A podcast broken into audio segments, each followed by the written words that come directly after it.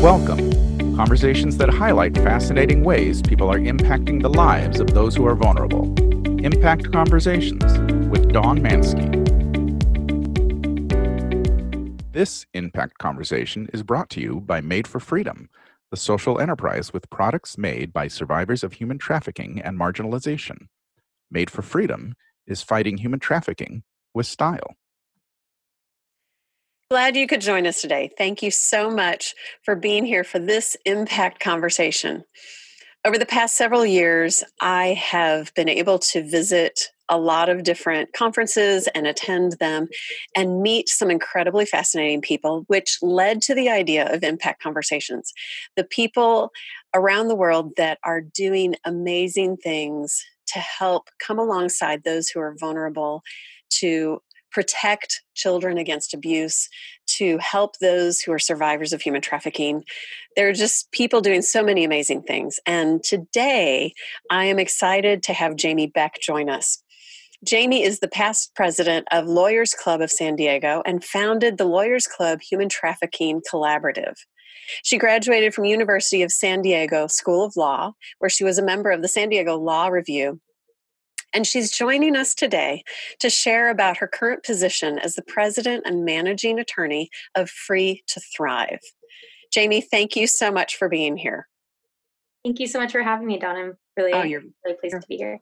You're welcome. I'm excited to hear a bit of your story. So why don't you just go ahead and start by telling us how did you decide to go into a legal profession? That's a good question. I think I always knew that I wanted to help people, and it sounds really cliche, but it really is true. And I felt like I didn't know what I wanted to do with my law career, but I knew that would open up doors for me. And it's incredible because when you go into a profession, you think you know what it's going to be. And for me, I really have managed to find my way to use my law degree in a way that impacts others. So explain how you ended up combining being a lawyer with helping survivors of human trafficking. So as you mentioned in my bio, I was on the Lawyers Club of San Diego. I was president of Lawyers Club. Prior to being president, I was on the board of directors. And while I was on the board, the organization took on the issue of human trafficking. And I actually decided to start a human trafficking collaborative, which would take our anti-trafficking work to another level by bringing together the legal community with anti-trafficking advocates and service providers and policymakers, all to work on this issue together. And while I was doing that, the more involved I got, I was training lawyers on how to do pro bono work and training judges and prosecutors and public defenders on this issue. And all of a sudden, people started calling me with cases to take of survivors who needed attorneys. And the first referral I received, I was able to take the case pro bono, and that particular client has really had a lasting impact on my life and just, her personal journey of, she was born and raised in San Diego.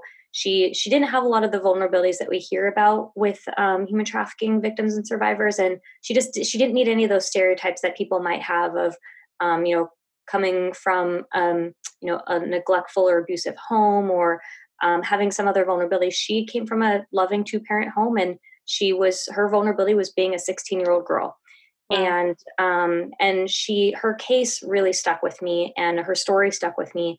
And the more involved I got in this issue, the more other people started sending me clients. And I'm like, I'm an attorney at a big law firm. I don't have that many hours that I can do pro bono work, unfortunately, even though those cases were my most meaningful cases. And so I was like, well, where's the nonprofit in San Diego where I can refer these clients to? And we had a number of nonprofits doing immigration work for human trafficking survivors. But in San Diego, the statistic is that 80% of sex trafficking victims are actually from the United States. And wow. So with 80% from the United States and the only legal work being done is immigration work, there's a huge gap. And the needs they had were different. The victims of sex trafficking need help clearing their criminal records. They need help with family law, with restraining orders, child custody, divorce. They need help changing their name and lots of other legal needs, none of which we had an organization in San Diego providing these dedicated services to.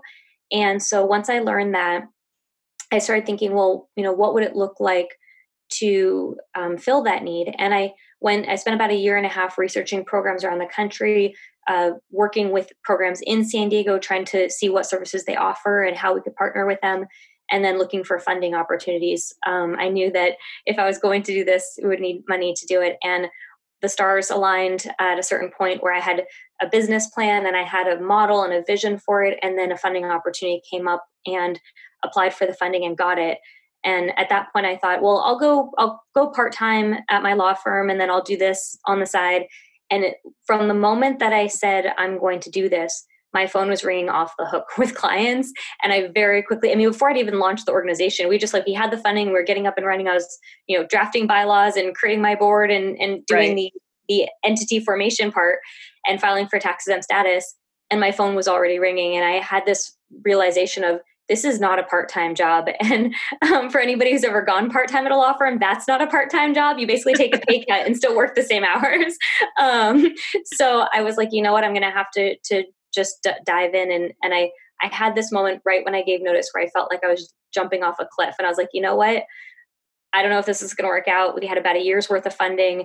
And I was like, I'm going to do it. And if it doesn't work out, it doesn't work out. And that was about almost exactly 3 years ago now. So, and it's been absolutely incredible. We went from just me to a staff of 10 people in the last 3 years.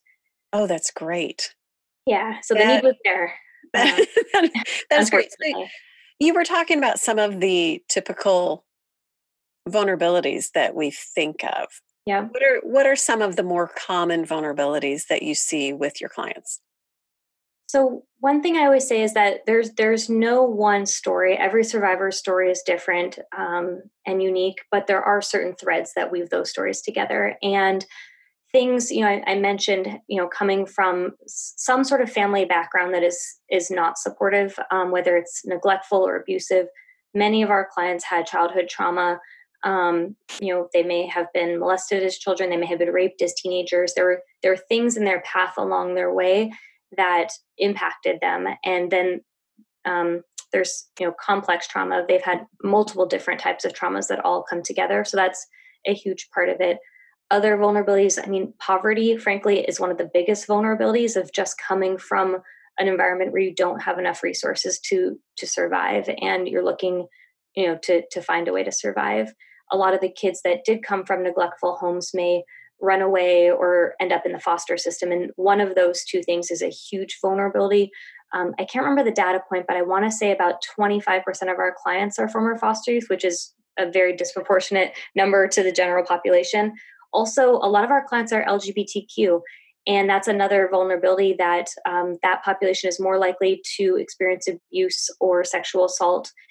They're more likely to be kicked out of their homes at a young age and become homeless, creating that vulnerability. Creating poverty, the need to find a way to support yourself financially.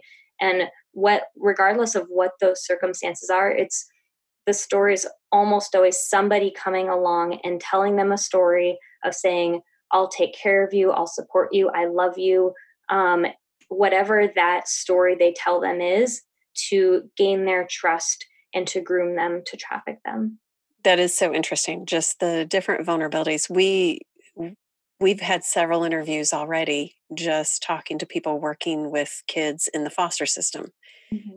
I'm a foster mom. And so running a business, digging into what are the vulnerabilities of human trafficking or sex trafficking specifically, and then seeing some of those numbers you're talking about where kids that age out of the foster system are very likely to end up on the street or in prison or being prostituted.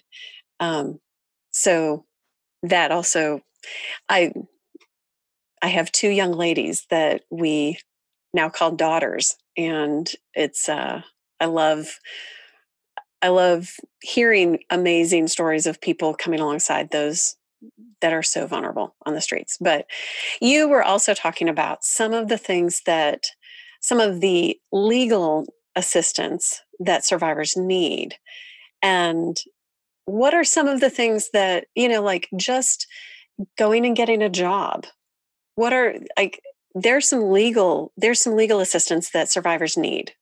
Absolutely. The biggest barrier that survivors have is criminal records. Unfortunately, particularly when we're talking about sex trafficking, more so than labor trafficking, is survivors of sex trafficking are often forced to commit crimes by their trafficker or wrapped up in criminal activity as a part of their trafficking. And though that stays with you, if you are ever arrested, it's going to stay on your record for maybe not the rest of your life, but for a very long time, depending on your state's laws. It's different everywhere. And that's actually the survivor that I helped when I first started doing this work as an attorney. That the issue she had is she had a criminal record. And the first thing I helped her with is just to clear up an open case that was still pending, because she had been trafficked while the case was pending, and it resulted in a warrant for her arrest. And that happens a lot with our clients is, you know, they're being trafficked and they don't show up to court. And if you don't show up to court, you get a warrant. And then they manage to escape from their traffickers and start their life over. And then they get arrested on this old warrant that in some cases, you know, we've had clients that have like a 10-year-old warrant out where they're afraid to go to a certain area because they're worried they're going to get arrested. So in that case, we helped her clear up the case so that she didn't have that hanging over her head, but she still had that record. She was trying to get jobs, you know, working in restaurants or retail. And she was in college getting straight A's and had moved past this experience. And that record was holding her back.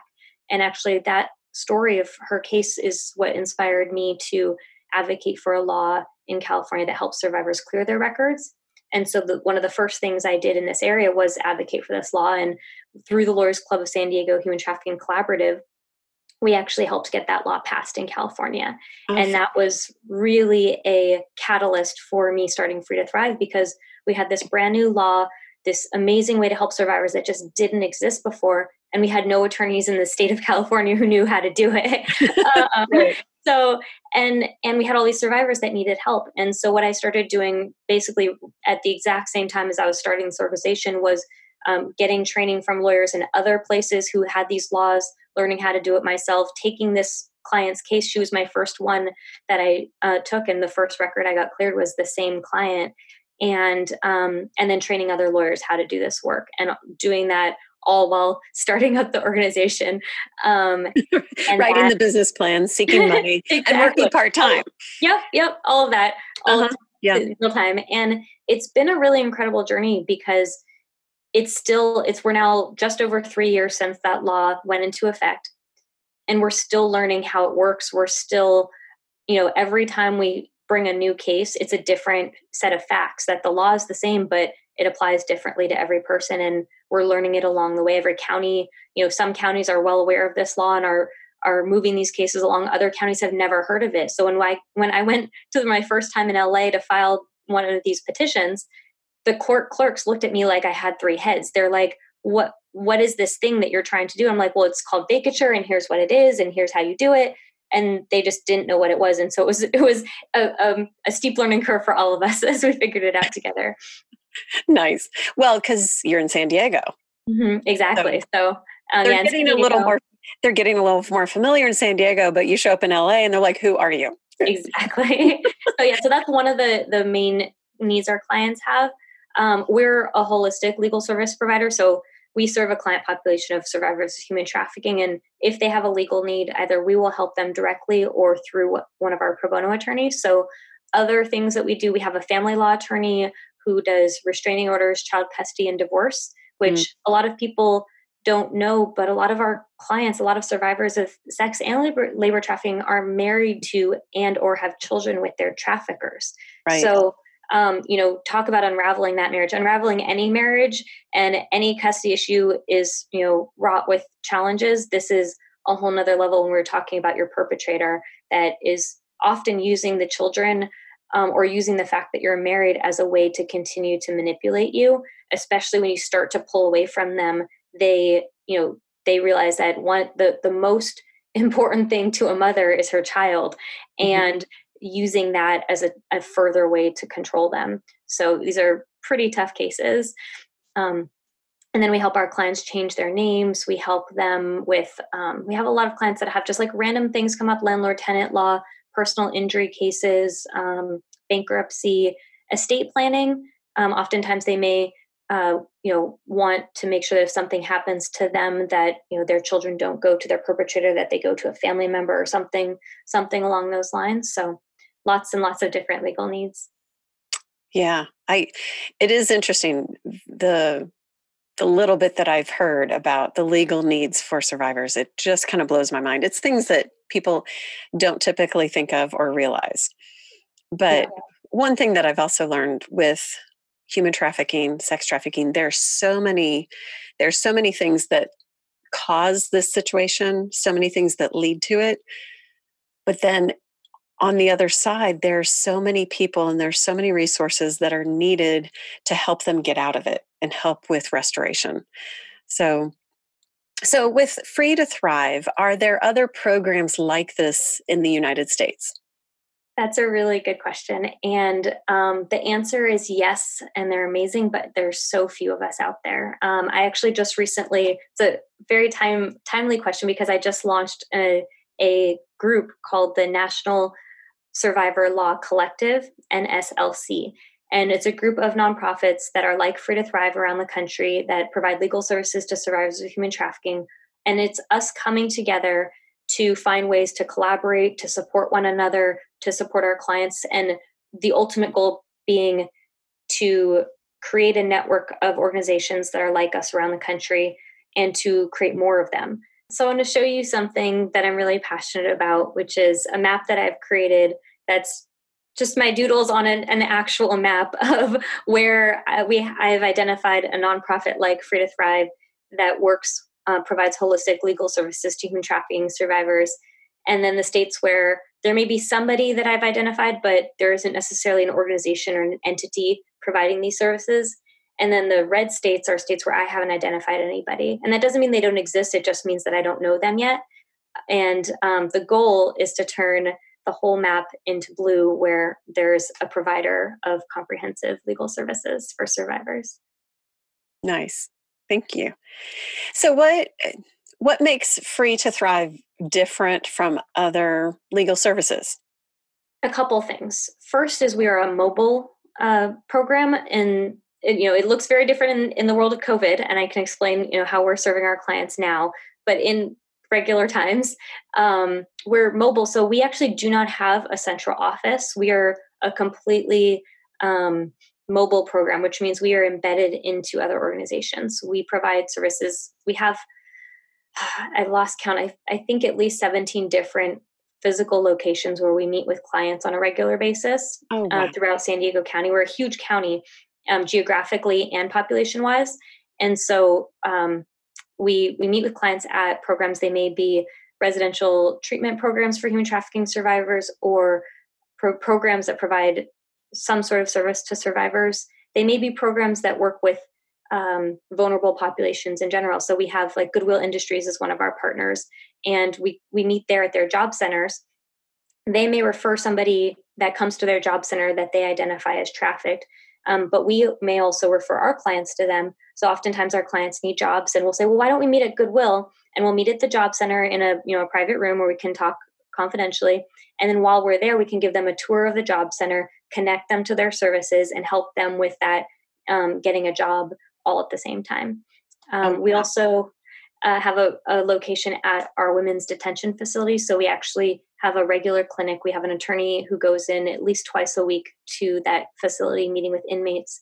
And about a third of our clients first meet us in jail. So we meet a lot of clients, unfortunately. So what I was talking about, of that, a lot of our clients have criminal records. Unfortunately, a place that they first connect with us is in jail. So that's one thing that makes us unique. Another is that we provide holistic services. So as opposed to saying, we provide domestic violence restraining orders, and that's the service we provide, we serve a population. So if we have a human trafficking survivor that has a legal need and they come to us, we will help them with all of their legal needs in one place. So the different groups that you're partnering with, so you're meeting at 17 different locations. Mm-hmm. Your lawyers are going and meeting survivors there. Yep. Is that correct? That's incredible. That's really awesome. So, I mean, a lot of programs, they have an, you know, they have an office. We have hours from this to this. You can come to our clinic and get this service. When I was designing Free to Thrive, I realized that that's not how that is. It's harder for people to access services if that's your model. And it's something that I really hope that not just for human trafficking survivors, but for all legal services, that this is a replicable model, because the reality is that if somebody needs to get from point A to point B, just getting there alone may be a barrier to accessing your services. If, you know, the farthest location we have for our clinic is an hour drive without traffic. So, I mean, imagine them, you know, somebody with no transportation, no means of income, having to come on a regular basis, you know, to a downtown office location, for example, or some, you know, some other location. They just may not be able to get there. Also, a lot of our clients are in residential programs where they don't have the ability to come and go. They're in this intensive program where they're getting daily therapy and taking classes and doing all these great things.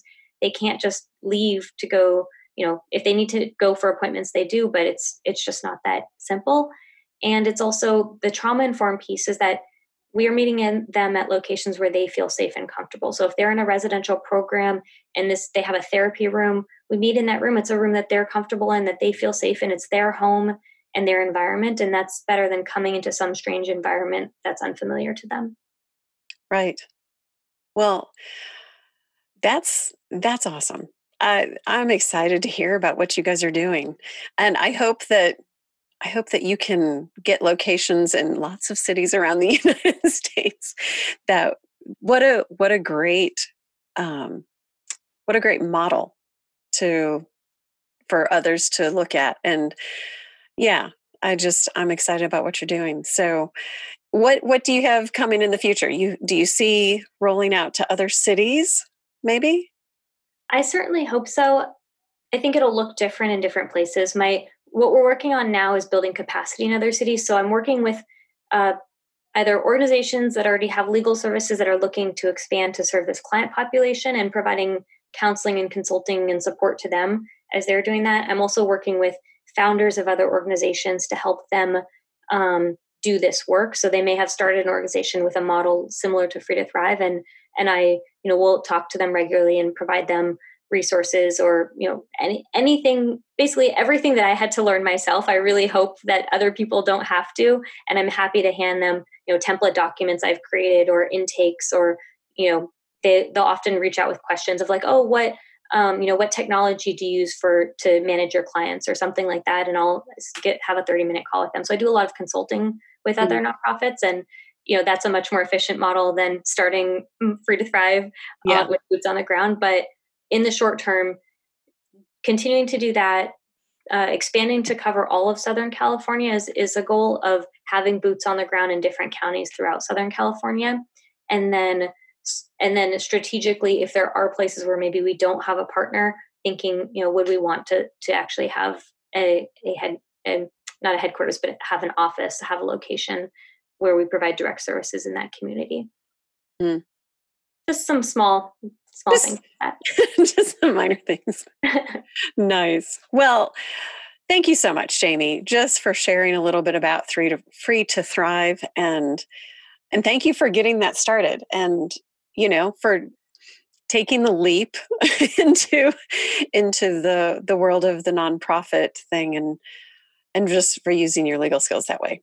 Thank you. Thank you for spending time with us today.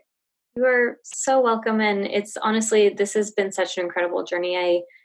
I feel far more fulfilled every day than I ever did working at a law firm. It's a different environment, and our clients are my why of why I do this work. They are incredible, resilient people, and I get to be a part of their journey, and, you know, to have one client just say, thank you. Here's, you know, thank you for helping me. That's it. That's all I need. And it's worth all the hard work for that. That's fabulous. For those of you that enjoyed this Impact Conversation, we appreciate you joining us today. And if you would like to be updated about future Impact Conversations, click on the link below and you can subscribe, follow, and you can also nominate someone who would be a good guest for a future Impact Conversation. Thank you for joining us, and keep looking for ways to positively impact our world. Don't forget to subscribe and join us next week for another Impact Conversation.